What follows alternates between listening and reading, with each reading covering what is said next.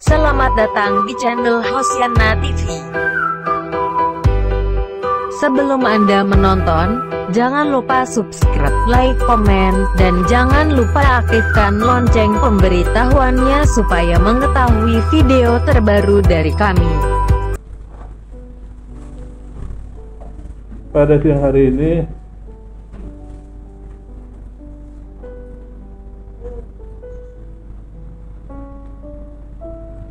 Yohanes 3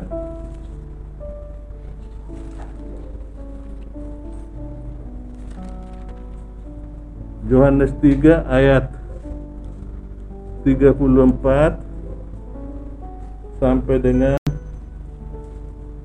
35 akan saya bacakan untuk kita semua. Sebab siapa yang diutus Allah, dialah yang menyampaikan firman Allah. Karena Allah mengaruniakan rohnya dengan tidak terbatas. Bapak mengasihi anak dan telah menyerahkan segala sesuatu kepadanya. Barang siapa percaya kepada anak ia beroleh hidup yang kekal tetapi barang siapa tidak taat kepada Allah. Tetapi barang siapa tidak taat kepada anak ia tidak akan melihat hidup melainkan murka Allah tetap ada di atasnya. Demikian firman Tuhan pada siang hari ini. Bapak, Ibu, serta anak-anak saya bahwa pada hari eh, menjelang siang hari ini minggu kita disebut adalah minggu Trinitatis. Ya. Trinitatis. Kemudian topik kita adalah mengutus putranya dan menganugerahkan rohnya. Subtopik kita adalah Yohanes bersaksi. Mari kita bahas satu persatu mengenai Trinitatis, eh, Trinitatis atau sering disebut Tritunggal, di mana ajaran ini sangat sederhana, yaitu Bapa adalah Allah, Yesus adalah Allah, Roh adalah Allah.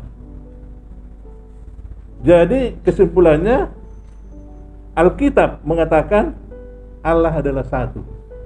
Alkitab mengatakan Allah dari satu. Untuk lebih jelasnya, mari kita lihat Matius 28 ayat 29. Barangkali ada yang mau baca silakan. Matius 28 ayat 29 19 19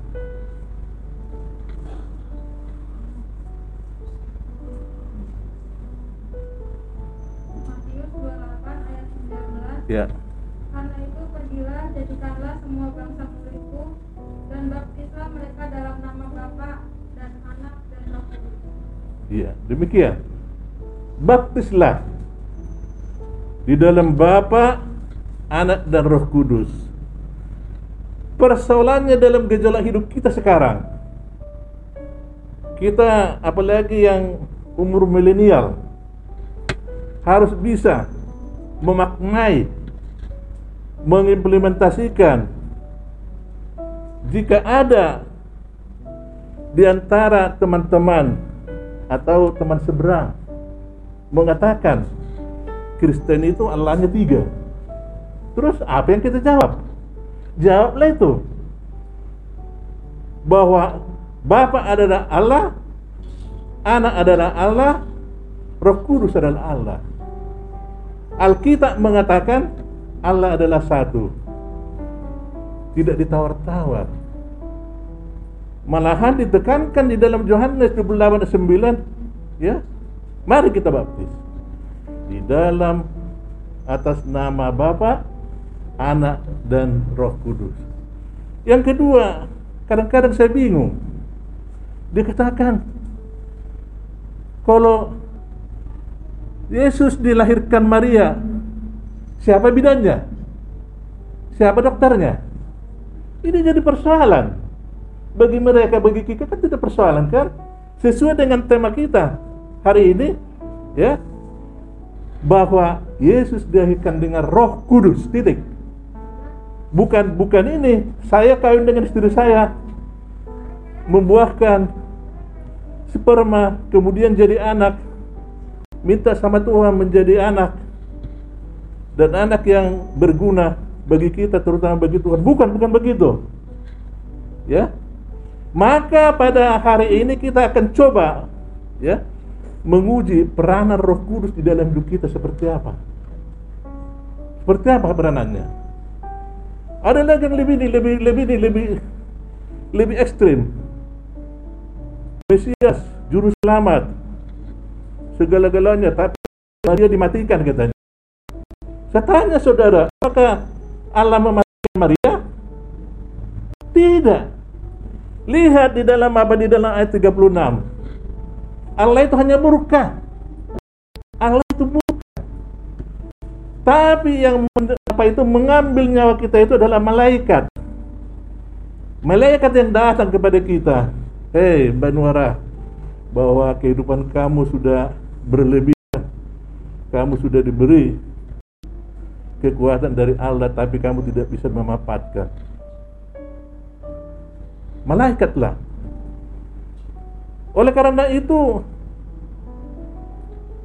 di tengah-tengah kita di tengah-tengah bangsa sedang ditugaskan Roh Kudus sama di, di apa sama ibu. Apakah ada Roh Kudus di hati ibu? Kalau ada, itulah kebenaran dan kejujuran. Benar dalam menyatakan sikap Yesus adalah juru selamat. Jujur dalam mengatakan bahwa saya adalah pengikut Kristus. Itu yang paling penting. Saya coba mengilustrasikan karena Pak Pendeta bilang cobalah mengkaji seperti apa peranan Roh Kudus. Di dalam lingkungan kita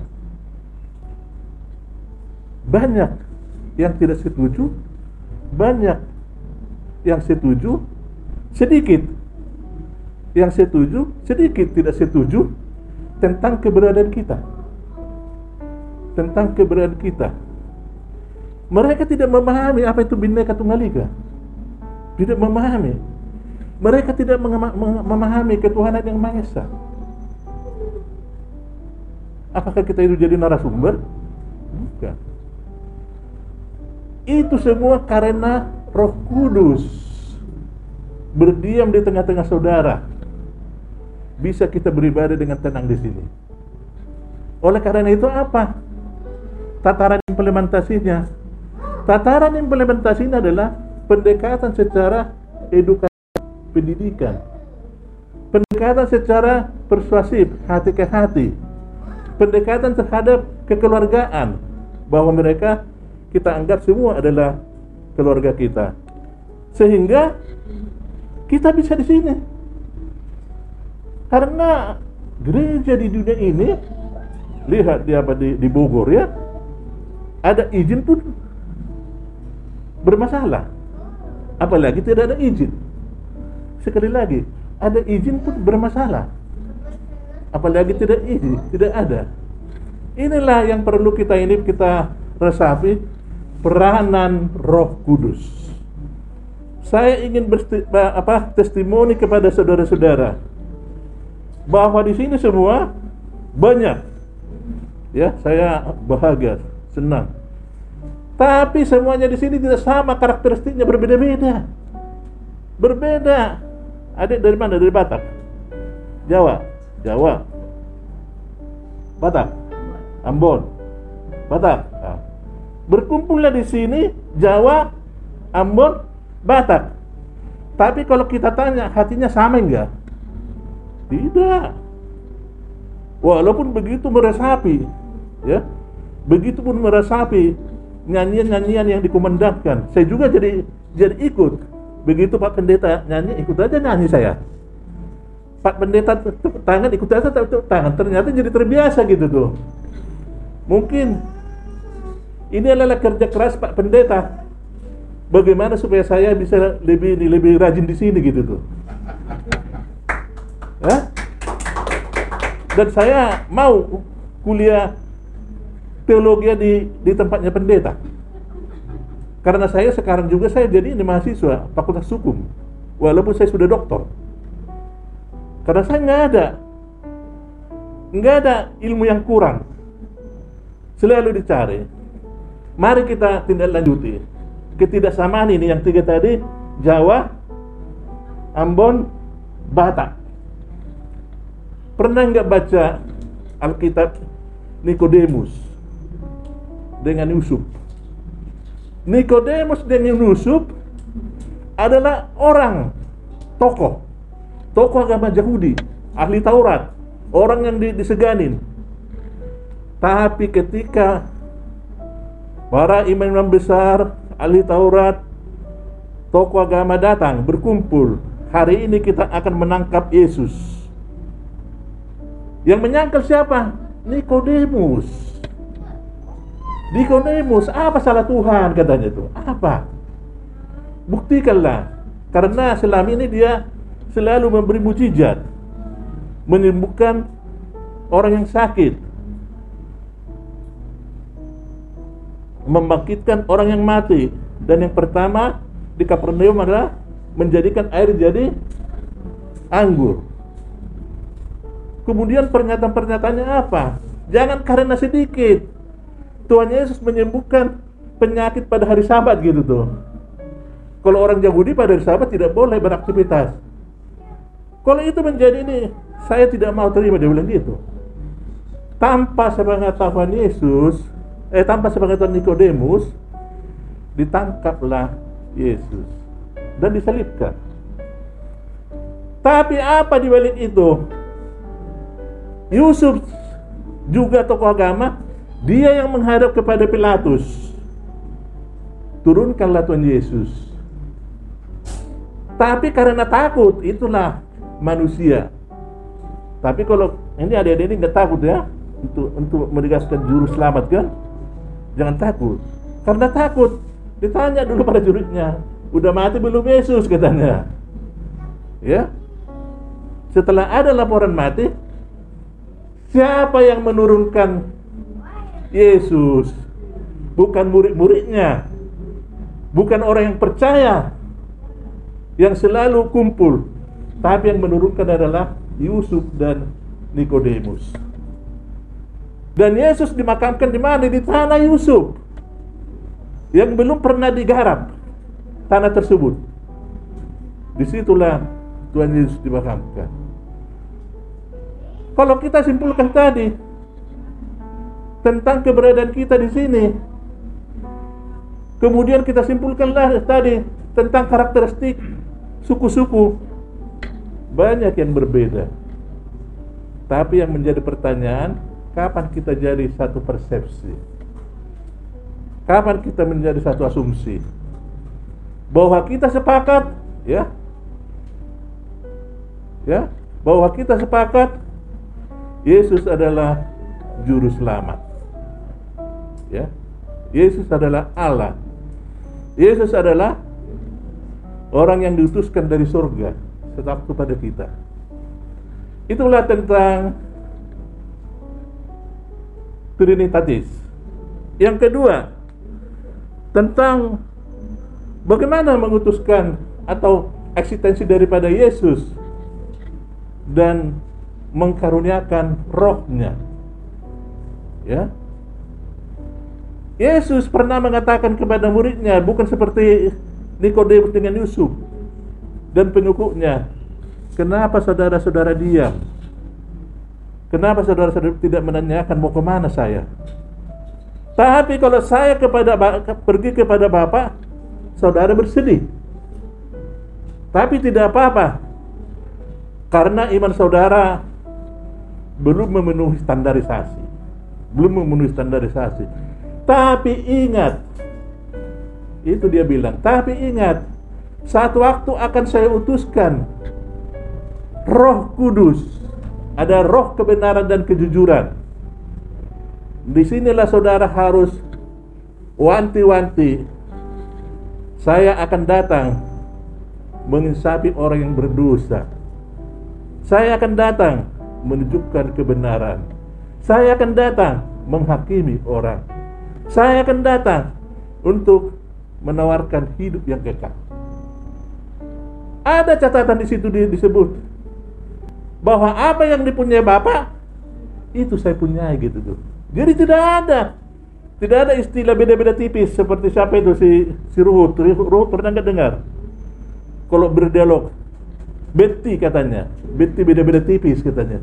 Nggak ada beda-beda tipis, sama. Ya, sama. Ya, itulah yang perlu kita apa namanya itu perlu kita hayati. Untuk lebih jelasnya kita lihat Yohanes 4 ayat 24. Siapa yang bisa baca? Silakan.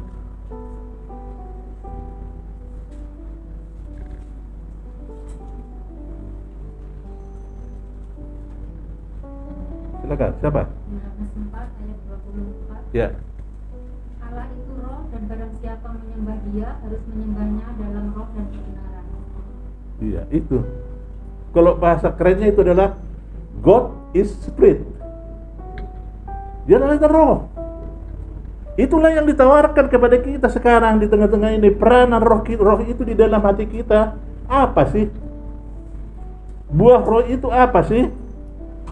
Karena Tuhan Yesus akan menitipkan ya bahwa dia percaya ya dia percaya bahwa roh ini berjalan sesuai dengan yang dikehendaki ya sesuai yang dikehendaki. Bagaimana batasan-batasan sesuai dengan dikehendaki? Batasan-batasan sesuai dengan dikehendaki adalah berbuat baik mensyukuri apa yang diberikan Tuhan. Kemudian harus ada hati yang damai hati yang tulus. Sehingga kita berjalan dengan nyaman bersaksi dengan nyaman. Menjalankan sesuatu tetap kita dengan koridor koridornya koridornya yaitu adalah Yesus Kristus sebagai petunjuk melalui roh. Karena apa Yesus sudah menyatakan Roh Kudus sudah ditugaskan kepada kita. Persoalannya, apakah ada perubahan di dalam hidup kita? Itu sekarang. Apakah ada? Kalau saya lihat perubahannya sangat signifikan, bagus. Kalau ke ke keberadaan, kehadiran bapak dan ibu adik-adik, kalau dibandingkan dengan apa gereja yang lain, tidak seperti ini. Sekarang bagus. Dan inilah yang perlu kita tumbuhkan persatuan dan kesatuan di dalam nama Tuhan Yesus. Amin. Mari kita lihat 35. 35 Bapak mengasihi anak sehingga menyerahkan segala sesuatu di tangannya. Yang Yesus berkuasa atas segala sesuatu. Coba kita lihat Ibrani 3, Ibrani 1 ayat 3. Tolong dibaca.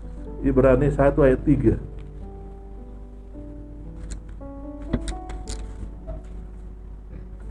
Ibrani 1 ayat 3.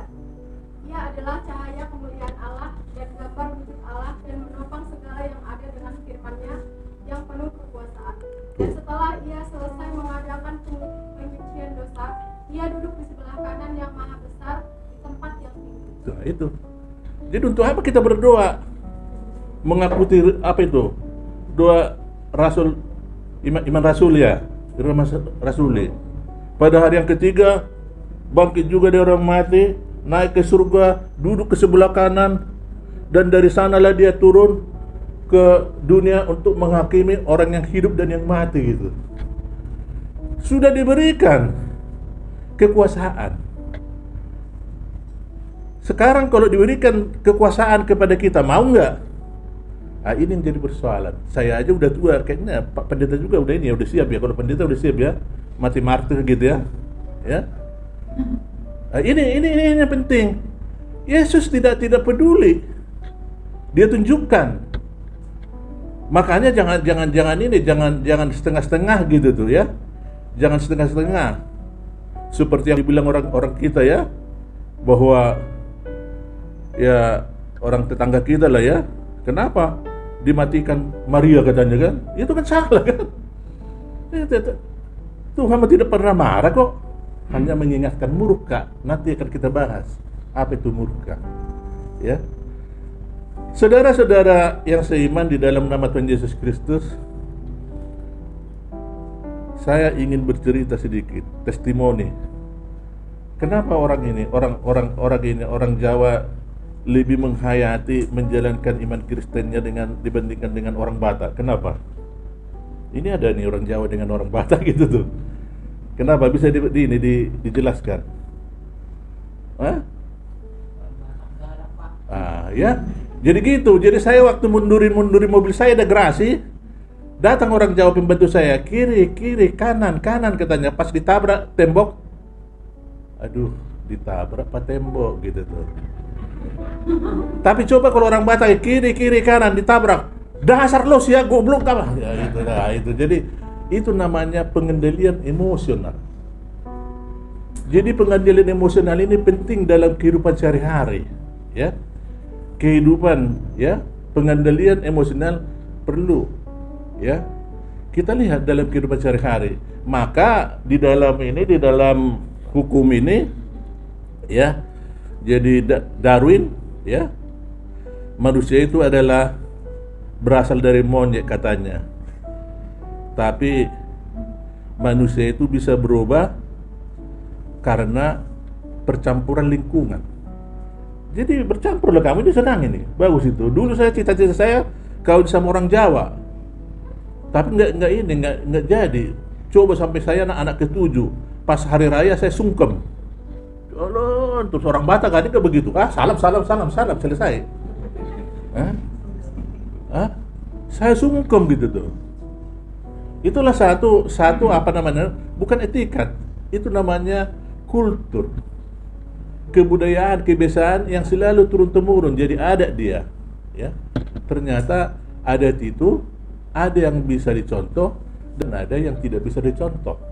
Contohnya kalau di Papua, kalau di Papua hukum adatnya kalau dia itu selingkuh atau mengambil tidak sesuai dengan hukum adat dipotong lehernya dipersembahkan.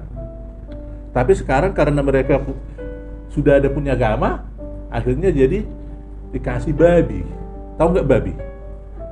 Ya babi. Babi di Papua itu paling mahal sama dengan di Toraja ada sampai dengan ini babi sampai dengan 1 m. Di mana ada babi satu satu m? Ya buktinya di sana gitu tuh.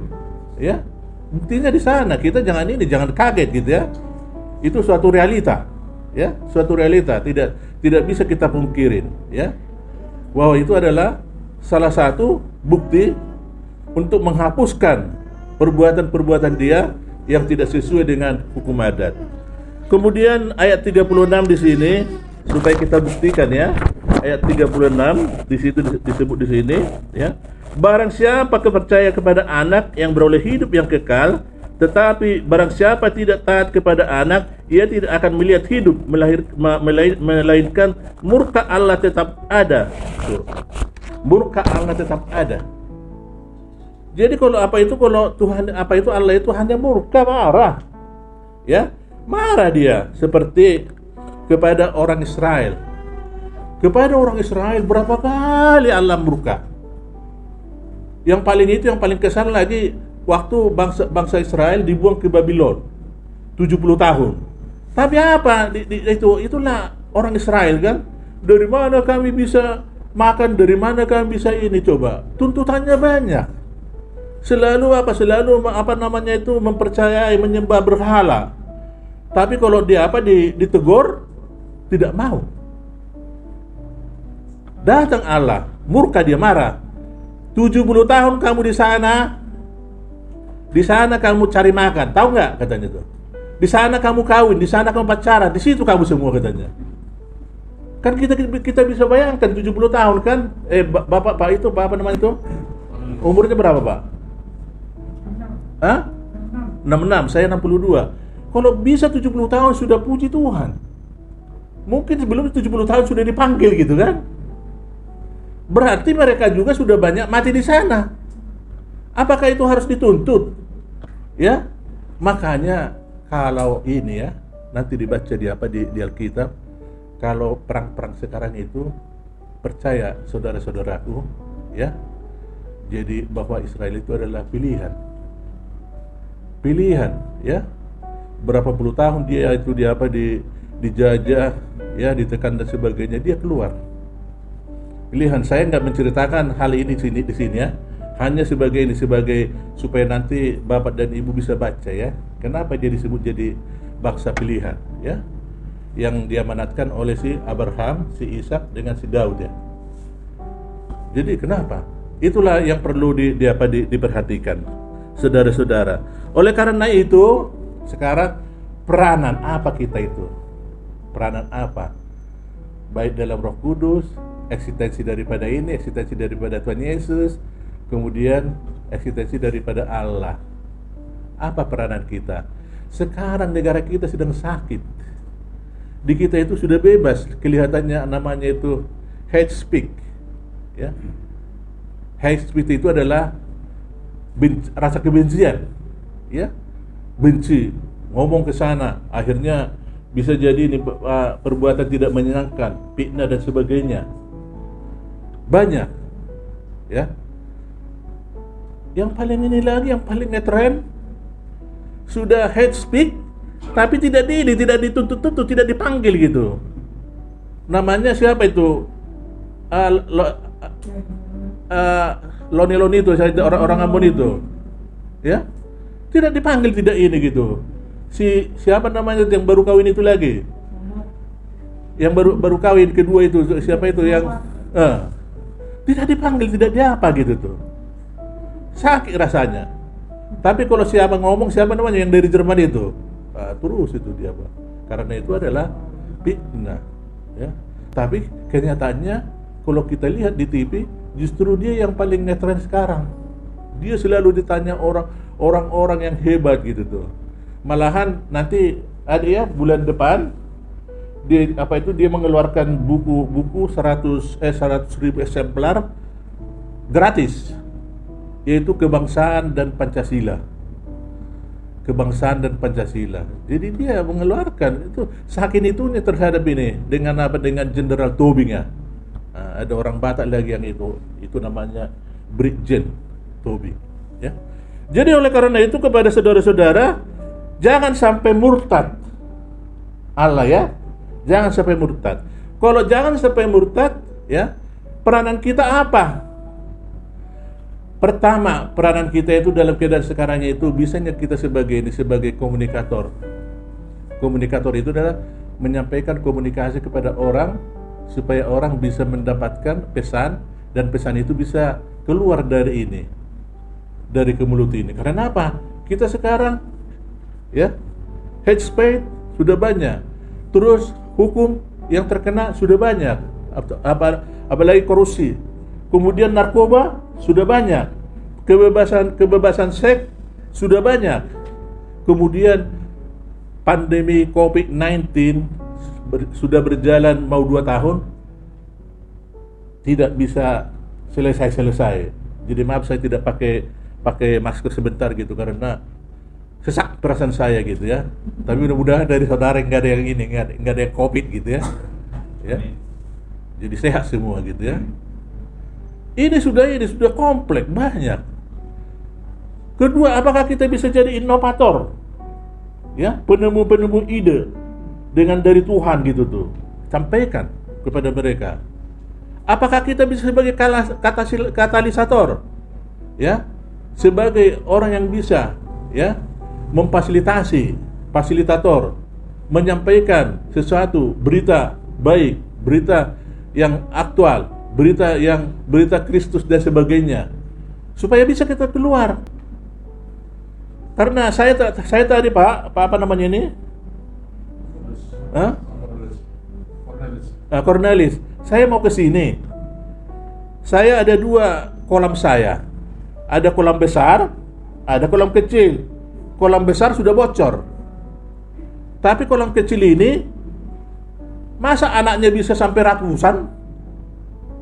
Ya, sampai ratusan, sedangkan itunya hanya empat. Ah, hanya empat nggak tahu mana betina mana laki-laki nggak tahu itu ya. Tapi saya berpikir kalau saya berwira swasta gitu ya, saya tidak tidak ini tidak bikin apa namanya itu ada ada injuk dan sebagainya gitu ya. Hanya saya bikin apa itu Ah, busa di busa itu dia ini silahkanlah terserah terserah maneh gitu tuh. Eh, daik mah daik gitu kan. Ternyata bisa lebih lebih dari 100 sudah gede-gede gede-gede gitu tuh. Kalau wira, berwira swasta kalau itu kita jual berapa? Coba. Satu lima belas ribu udah berapa berapa itu? Artinya ya artinya ini artinya ini ya menggali potensi menggali potensi tidak harus ini tidak harus bekerja keras. Karena kita sudah sudah mapan medsos. Sekarang aja kita kalau ini kalau mau mau sambil tidur sambil bersiul-siul terus kita lihat tidak ada apa namanya preon langsung sopi sopi kan? Ah, kan gitu kan? Ah, terus kalau kita la- lapar kan gitu kan? Kalau kita pak begitu lapar sebentar langsung sopi sopi tuh. Ah, belum GoFood kan gitu kan? Belum ini belum ini. Semua udah canggih ya. Jadi kalau bahasa Sundanya itu acan kapanggi gitu ya. Semua udah canggih kita nggak ini. Jadi ja- oleh karena itu maksud dan tujuan saya hanya satu. Generasi milenial jangan cepat mengeluh. Ya jangan cepat mengeluh masih banyak itu tuh masih banyak di di sana potensi-potensi yang bisa kamu kembangkan. Masih banyak yang perlu kamu gali ya. Masih banyak yang perlu kamu gali. Masih saya juga sama saya, saya ini. Dia nggak bisa ujian skripsi. Kamu ke sana ke ke ini ke dealer sana. Kemudian ini nama-namanya. Terus jual ke, sana kredit. Satu motor 250 dapat dia 10 motor udah berapa gitu tuh Kemudian ada lagi yang itu, kamu punya bakat nggak membuat buat apa itu apa namanya Ri- risolis apa itu yang apa itu yang yang mie di dalamnya itu? Ah, risol ya. Eh titik titik di apa di perumnas saya bilang gitu. Kalau ada apa-apa bilang Banuara saya bilang gitu kan. Dititipin gitu tuh. Ternyata bisa gitu tuh. Jadi apa yang tidak bisa gitu tuh? Tapi kalau saya nitip itu kan bisa udah tua saya. Udah tua yang yang muda-muda lah. Banyak ya. Banyak usaha-usaha yang bisa dilakukan. Hadirin, Bapak dan Ibu, di dalam nama Yesus Kristus, kesimpulan, ya. Kita kan punya kesimpulan kan? Kesimpulannya tiga, gampang. Bagaimana kita bisa mensosialisasikan, ya? Mensosialisasikan, menyampaikan bahwa Allah itu satu, ya. Bahwa Allah itu satu, ya. Bapa adalah Allah, Yesus adalah Allah, Roh Kudus adalah Allah. Dan dalam Alkitab mengajarkan Allah adalah satu. Sampai saya itu pernah ngomong ya sama teman-teman kita gitu tuh. Coba saya kan punya kulit. Di dalamnya di dalamnya daging. Coba saya potong. Kalau berdarah, akibatnya apa? Kalau nggak sakit mati kan? Ah, itulah perbeda perbedaannya bahwa bahwa itu bahwa Bapa adalah Allah, Yesus adalah Allah, bersatu dia itu. Tidak bisa dipisah. Jadi kalau mereka ini karena dipisah kan, inilah Allah mulah, inilah ini, inilah ini gitu tuh. Repot deh, ya repot kalau udah udah kita berpikir seperti itu. Kemudian yang kedua, ya seperti apa tadi yang itu yang yang disampaikan dan yang diterima oleh Nikodemus dengan itu dengan Yusuf. Kita harus tahu peranan Roh Kudus itu paling penting dalam hidup kita. Roh Kudus itu jika berjalan di dalam hidup kita itu apa pun yang kita cita-cita, apa yang apa pun yang kita mauin pasti. Saya begitu saya bertobat ceritanya, saya itu bertobat saya setelah sarjana muda umur 30 35 tahun, ya. Karena apa? Saya udah ini dit- ditentukan ah Loma paling banter 40 tahun katanya umur muda meninggal katanya kan enak banget lo dokter apa lo saya bilang gitu kan saya marah, ya. Walaupun memang saya sak-sakitan, ya. Dioperasi dia apa ya udah udah udah ini udah banyak saya dioperasi. Jantung dioperasi, semua dia dioperasi, di ginjal semua udah. Ya. Tapi di ultimatum begitu kan dia kan manusia kan? Semua hidup itu adalah rahasia Allah, rahasia Tuhan. Tidak ada yang tahu. Tapi anehnya, anehnya sampai dengan terakhir itu Tuhan kalau berkehendak kabulkanlah saya jadi dosen saya bilang gitu. Jadi apa pun yang saya minta dari Tuhan selalu dikabulkan gitu tuh. Waktu saya pegawai negeri tahun 80 apa 8, 8 ini 80 83 kabulkan Tuhan kabulkan. Saya jadi pejabat kabulkan Tuhan kabulkan. Saya bermasalah kabulkan Tuhan dikabulkan semua. Kata kuncinya apa? Karena Roh Kudus. Itu dong, ya. Jadi logika kita pakai gitu logika. Bukan karena kekuatan kita, kekuatan kekuatan saya mah apa nggak ada. Tapi kalau udah Roh Kudus berdiam, apa pun bisa terjadi apa pun bisa terjadi. Ya. Dan yang terakhir, kita harus ini harus sepakat. Ketika Yesus mengatakan apa yang dimiliki Bapa saya miliki. Kalau datang dia dari surga menjemput kita harus siap. Ya, harus siap kita. Kalau memang kita siap berarti kita adalah orang yang percaya dan kita akan ditempatkan di sisinya. Amin. Ya. Kenapa yang terakhir ini? Ya. Kenapa kalau orang Batak mati meninggal nangisnya sampai 10 hari? Nangis terus, nangis terus. Apalagi suaminya, suaminya ganteng lagi gitu ya. Terus itunya bisa cari uang terus ditangisi gitu. Untuk apa ditangisi ya? Hanya satu yang diminta diminta Tuhan kan melalui Roh Kudus kan pertobatan akui bahwa kamu sebelum ke sana bertobatlah. Percayalah bahwa saya akan menyediakan tem tempat yang baru untukmu. Jadi udah udah udah udah disiapkan Tuhan tempat kita. Cuma persoalannya percaya enggak kan gitu kan? Nah, saya yakin bahwa saudara-saudara percaya Tuhan memberkati. Amin. Mari kita berdoa.